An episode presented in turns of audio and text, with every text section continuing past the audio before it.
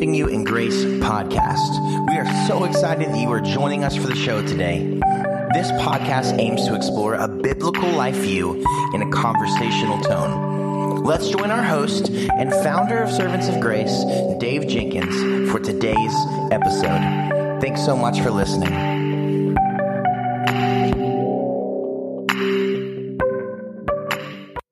Welcome back to the Equipping You in Grace podcast. My name is Dave, and I'm the host for this podcast. And with me today, I have my buddy Costi. And Costi, welcome back to the show, buddy. Great to be back with you, Dave. Appreciate it. You too, buddy. Can you uh, tell us about what's going on with you and your life, marriage, ministry, and what are you working on ministry project wise these days? Yeah, so I recently just made a pastoral transition, my first one uh, in the Bible church world. I had transitioned before out of the prosperity gospel and all that, man. But um, this was a great move. Our church, Mission Bible Church in Tustin, was very supportive, and I was privileged recipient of a call from a group of elders in Gilbert, Arizona, at Redeemer Bible Church. And the church is growing fast, and they reached out. We had a prior relationship and a friendship with them. And our pastors, elders, deacons all affirmed the call at mission. And then pastor elders over here unanimously ended the call. So came, we're here. We've barely been in Arizona for a week. Everybody warned me about the heat. We moved in summer and uh, we're experiencing it, but grateful, loving the people, enjoying getting to know everybody and thankful to be uh, here. So that's kind of the big life update. I'm continuing to pray for you as you as you know. It is hot there. It's hot here too. It, we're getting about over 100, so I, I, sympathize for you.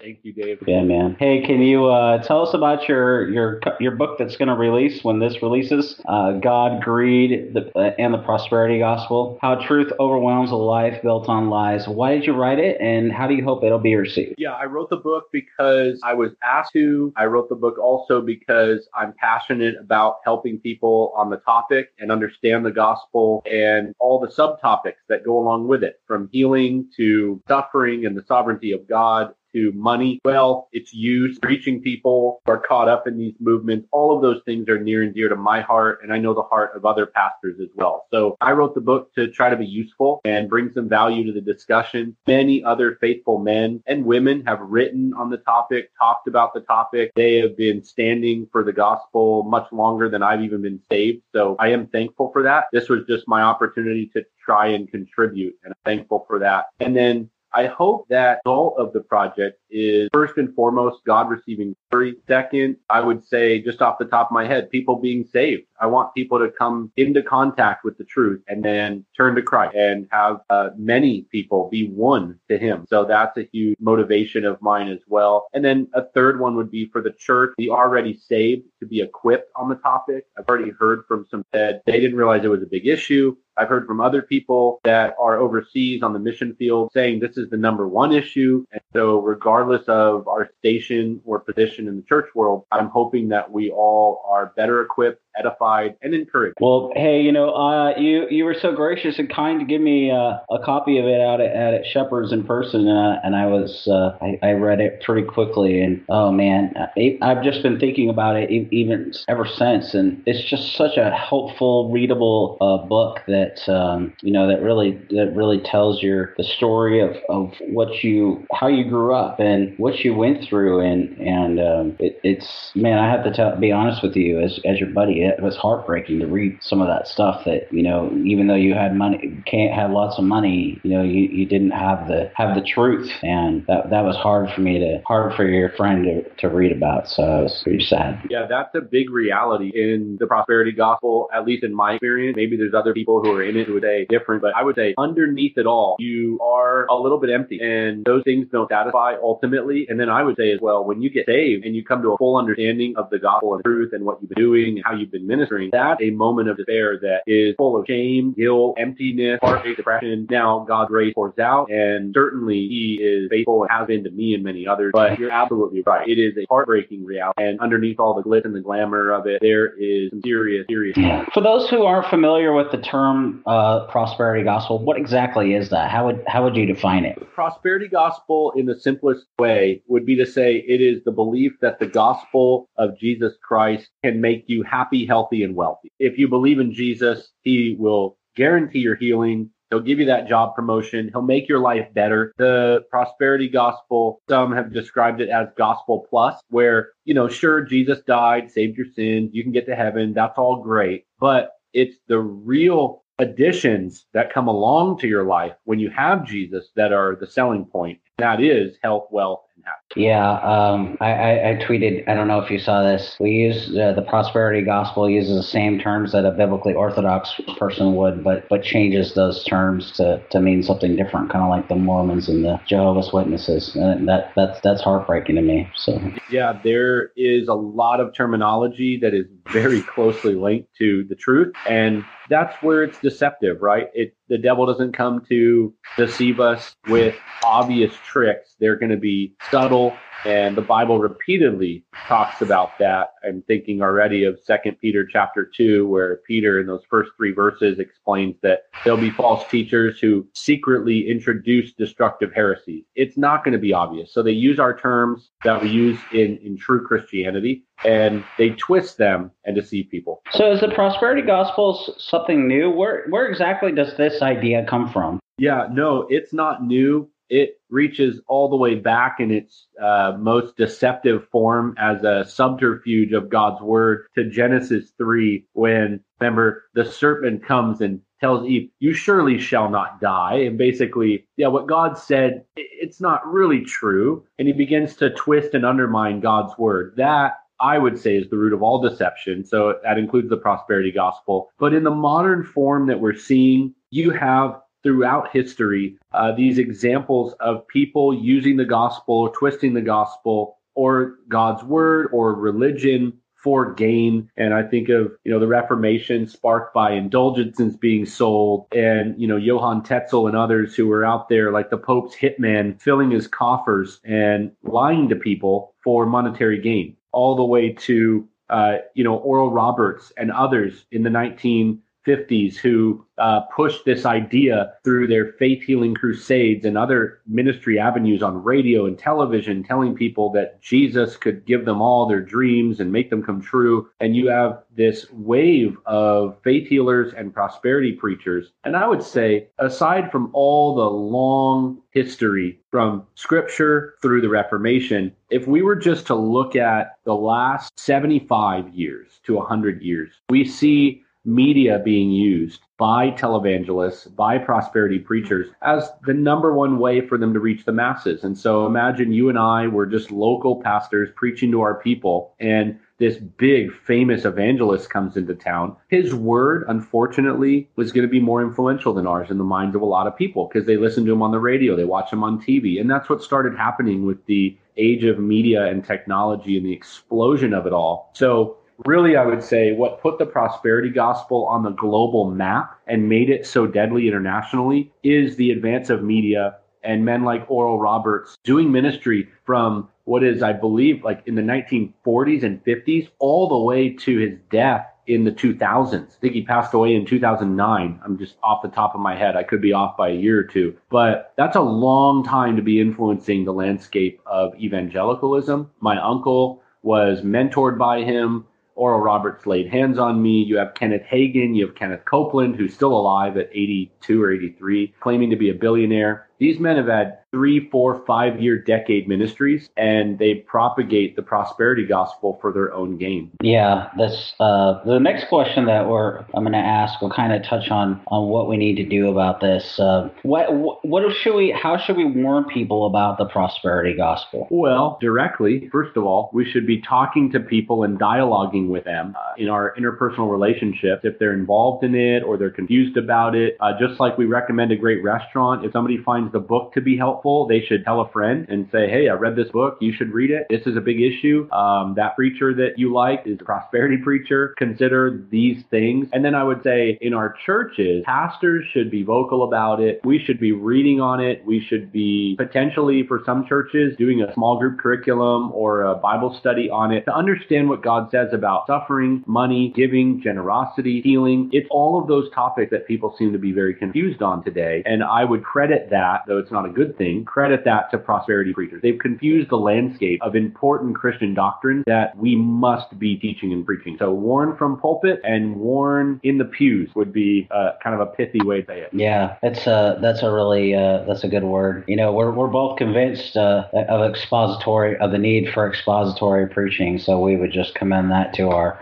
to our listeners as well. If you don't know what that is, Dave at servantsofgrace.org is my email. Uh, you can you can email me and, and I'll help you find some good resources. So I would just uh, say that. You emphasize the importance of understanding God's sovereignty. What does it mean for God to be sovereign, and how is this at odds with the prosperity gospel? Yeah, sovereignty would mean to rule over with supreme authority. So God's sovereignty means that He is in authority. He is over all the earth. Uh, I, I quote a man who many have quoted, R.C. Sproul, and talking about there being no maverick molecules uh, in God's universe. Not even a molecule is outside of His control, His providence, and so we too fall under that. So when we are going through hard times or when we're suffering in trials, etc., um, we can rely on the fact that God is in control. Romans 8:28 then becomes very applicable that God is causing all things to work together for good to those who love Him and are called according to His purpose. That doesn't mean that it's always for our good in the way that we define good. It means that it's for His ultimate good, which means uh, like Joni Eareckson Tada. Does she want to be a quadriplegic? No. Is it a good thing that she's a quadriplegic? No. But can God turn what is a very challenging situation of suffering into good or use it for good purposes? Absolutely. That is what it means to see a sovereign God working in action um, through what appear to be dire circumstances. Um, also, you think of God's sovereignty if He's the supreme ruler over all things. That means He knows all things. That means that His ways and thought are above our ways and thoughts. So, as a human being, God does not submit to me. I submit to God. As a human being, God does not answer to me. I don't command Him. I answer to God. He commands me. He's the owner and the originator of my life. Therefore, as a, if I'm a Christian and I follow Christ, His Son, and I trust the Father, I follow. And I'm filled with the Holy Spirit and led by the Holy Spirit to that end. So if we're going to say that God is sovereign, that would mean He's the supreme ruler. The prosperity gospel, on the other hand, would say more along the lines of, well, yeah, God's sovereign. I get that because the Bible says so in a few places. But guess what? You're actually sovereign, and God has sovereignly made you sovereign.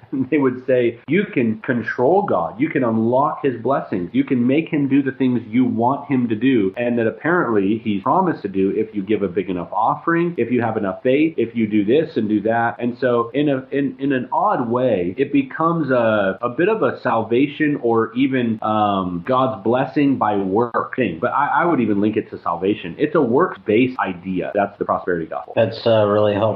Uh, I've been a, I've been a Christian since I was five, so I've, I've I've seen that, but I've also seen many Christians think, well, um, if I just do this for God, um, you know, He'll be happy with me, and that's another form of the prosperity gospel. If, Right. if, if I do something for God, uh, I'll somehow uh, God will bless me and, and help me to be uh, happy and, and wealthy and, and comfortable, and, and that's just not in the Bible. So Nope, not at all. And grace would mean that we've received God's unmerited favor. He's been good to us. He's poured his love and mercy and grace upon us. I don't I don't earn his favor. I don't earn my salvation. It's a gift. And so that, that does mean that I want to obey him. It means I respond to his love by loving him. But I love because he first loved. And I'm accepted and loved and he's gracious to me not because of anything I've done, but because of the merit of Christ. That's the true gospel. So uh, anything else is a counterfeit. Amen. Your uncle Benny Hinn is a, as we know, a famous televangelist, and your father was also a pastor. Can you tell us a little bit about your life growing up with them? Yeah,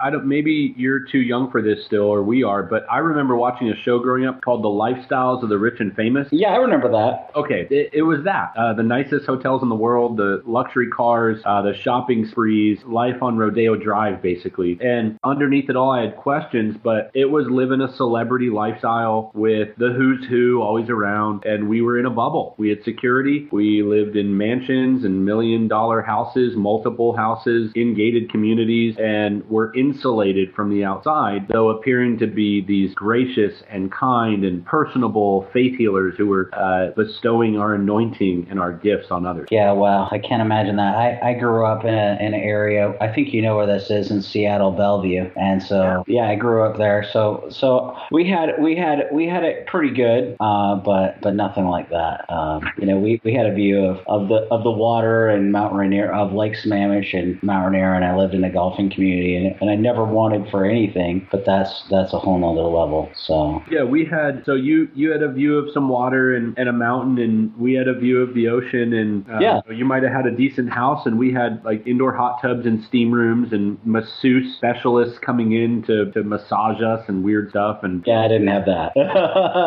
Ferraris and Maseratis and Bentleys and Benzes and Hummers, and um, so life life was a little different for me than yours in Bellevue, but um, Bellevue is a beautiful place, so I'm glad you got to experience that too. Thanks. You you grew up believing that uh, you could control God to get what you wanted. That that if you gave God money, He would give you money, or that if you had enough faith, you could be healed from illness or avoid getting sick entirely. When did you begin to doubt these ideas? When things did not happen the way that we had guaranteed, everything works until it doesn't.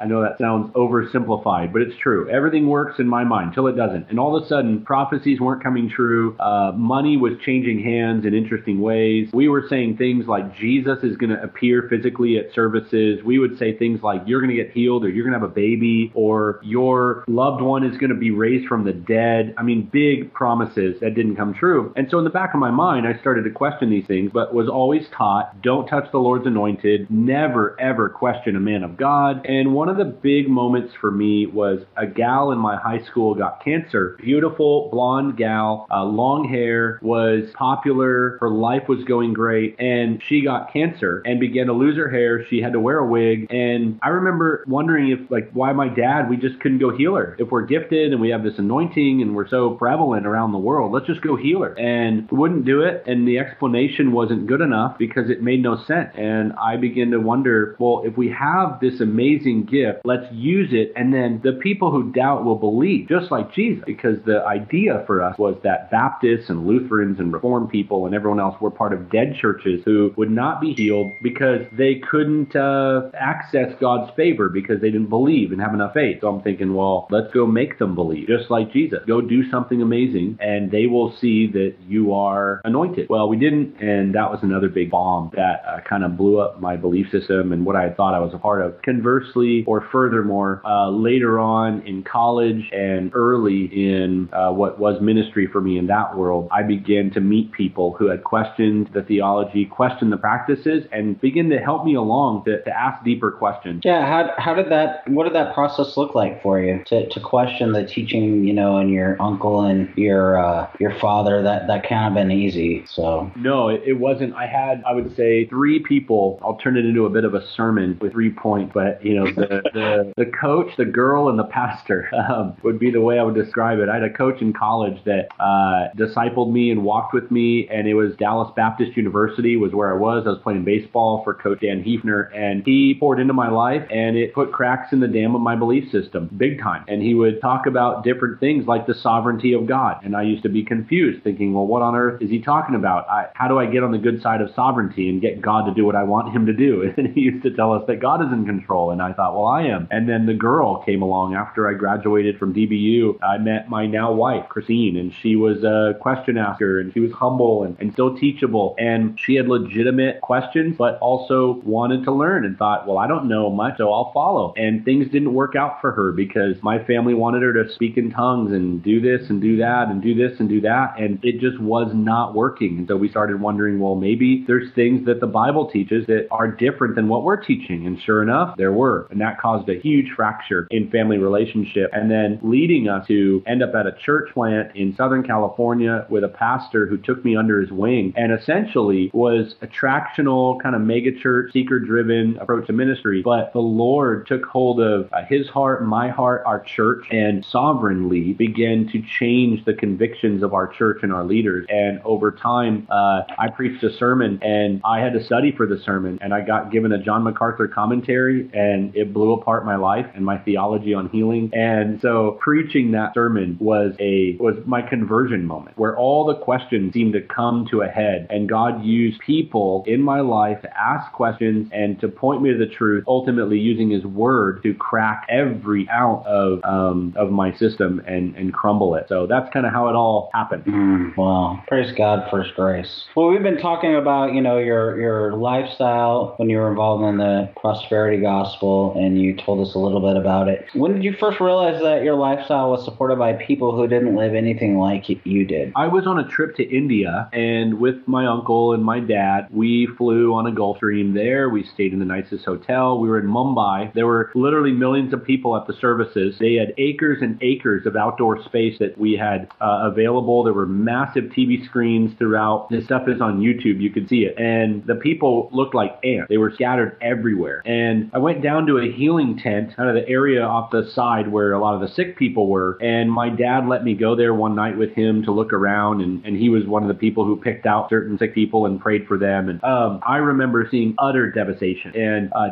children and adults laying in the mud, people crippled, people sick, people crying, people desperate, literally on the verge of death. And I remember looking back up, and this image is seared in my mind. I've talked about it before, looking up at the stage and seeing my uncle in his white suit and the contrast of the dirt and the people and the pain, and then looking up at, you know, a, a man on a stage behind three metal barricades where people couldn't even get to, being the anointed healer, but people weren't being healed. And that was difficult. As much as I had believed and drank the Kool Aid and wanted to believe that we were doing the right thing, I began to question seriously, internally, of course, because I didn't want to uh, be rejected by my family, if what we were doing was, in fact, all the way true. And I came to find that really none of it was. Wow, wow. Meeting your wife, Christine, seems to have changed the direction your life took for sure. Um, I know that's true for me too. When I met my wife, Sarah, she changed my life. Um, you also write that you grew up thinking that ministry was a higher priority than marriage. Can you tell us a little bit about that? Yeah, so in our world, ministry was the highest priority, and, and it is. I think it is a very high priority still today, and it should be for all of us. We love the Lord, we love His church, and our life is committed to serving Him. That's still true. Gospel proclamation is still vital. I think you and I would agree with that. We Amen. high priority on it. And yes, families do sacrifice for the good of the church and the good of the gospel. Just look at Adoniram Judson and Ann Judson and the many other missionaries who have gone. We all sacrifice, we ought to, all sacrifice for the gospel. So, with that agreed upon, um, I will say that we are not to build empires, seek out riches, and pursue our own desires at the expense of our family. We don't ditch the wife and ditch the kids to go save the world, but never disciple at home. And the family, or ultimately, I think the marriage, outside of our own devotion to Christ, that is should be assumed for the Christian if we're going to wear the label follower of Christ. Um, assuming your devotion and your first ministry is to Christ as an individual, our first ministry outside of that is to our marriage, to the wife. We want to pour into our wife. If the marriage isn't sound and solid, everything else is going to be falling apart that pours out of that. And so in our world, though, everything took a backseat to ministry, and everybody had to give up what they wanted, and marriage was put on the back burner. It didn't matter what the emotions were, what the needs were. Ministry was first because ministry paid the bills, and ministry made us rich. So that was the premium. And when I met my wife, there was a dear brother who looked at me one time and said, You need to stop trying to be your dad's hero and your church's hero, and you need to be your wife hero. She's your first ministry. And he was explaining to me that outside of devoting myself to Christ, nothing else matters except pouring into that woman and making a disciple, uh, walking with her as a co heir of grace and equal in Christ. All of those things were new to me. I went, What in the world? And it made sense. And so, um, just like everybody else, no marriage is perfect. We go through challenges. Um, everybody experiences conflict. We experience conflict. We experience moments of challenge and despair, but our focus is always to make Christ the center and look to Him and then support one another and love one another as He's commanded. So, yeah, my whole outlook on marriage and ministry changed when I got saved. Mm, amen, brother. What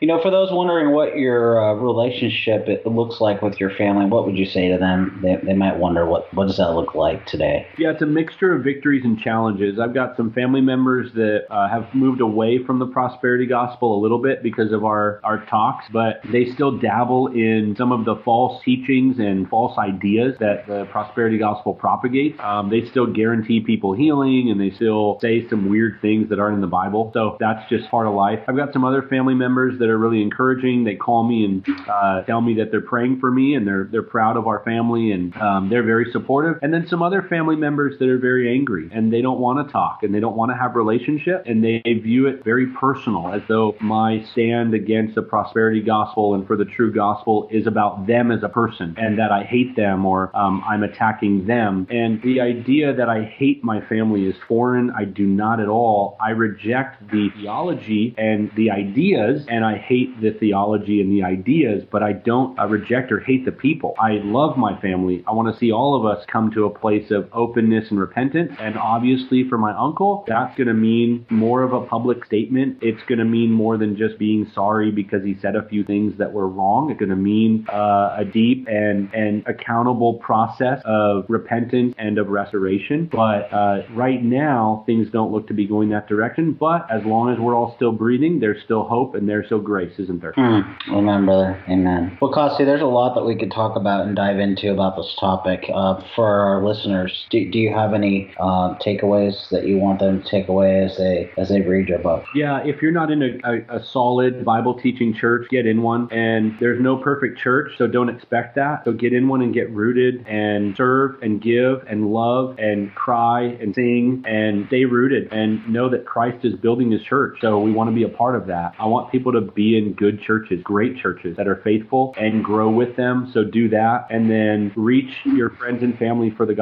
every chance you can get. Um, love them, keep the door open, build a bridge, and do everything you can. Be praying that the Lord would give you opportunities to share the truth with others. Amen, brother. Where can people find out more about your ministry work? Um, I'm on social media, Facebook and Twitter. Both are Costi W Hinn, so you can find me on social media there. And then at forthegospel.org, forthegospel.org. I write there. Information about the book is there, and I'm sure in the future I'll add some things to it, maybe more videos or different opportunities to uh, edify people with teaching. But overall, active on social media. Well, Costi, I, I'm truly thankful f- for not only this book, which is outstanding. It is it is very well written. I'm very proud of you, my friend. Um, thank you, man. I'm proud of you. Keep doing what you're doing. Thank you, buddy. Uh, I really appreciate your our friendship and, and the work the Lord's doing uh, in and through you. So God bless you, buddy. God bless you. Thanks, buddy.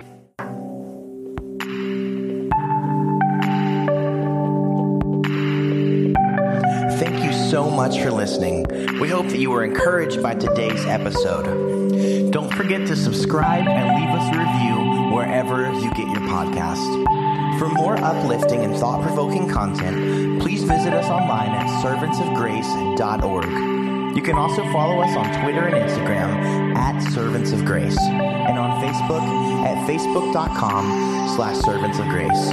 We hope you have a blessed day and we will see you next time.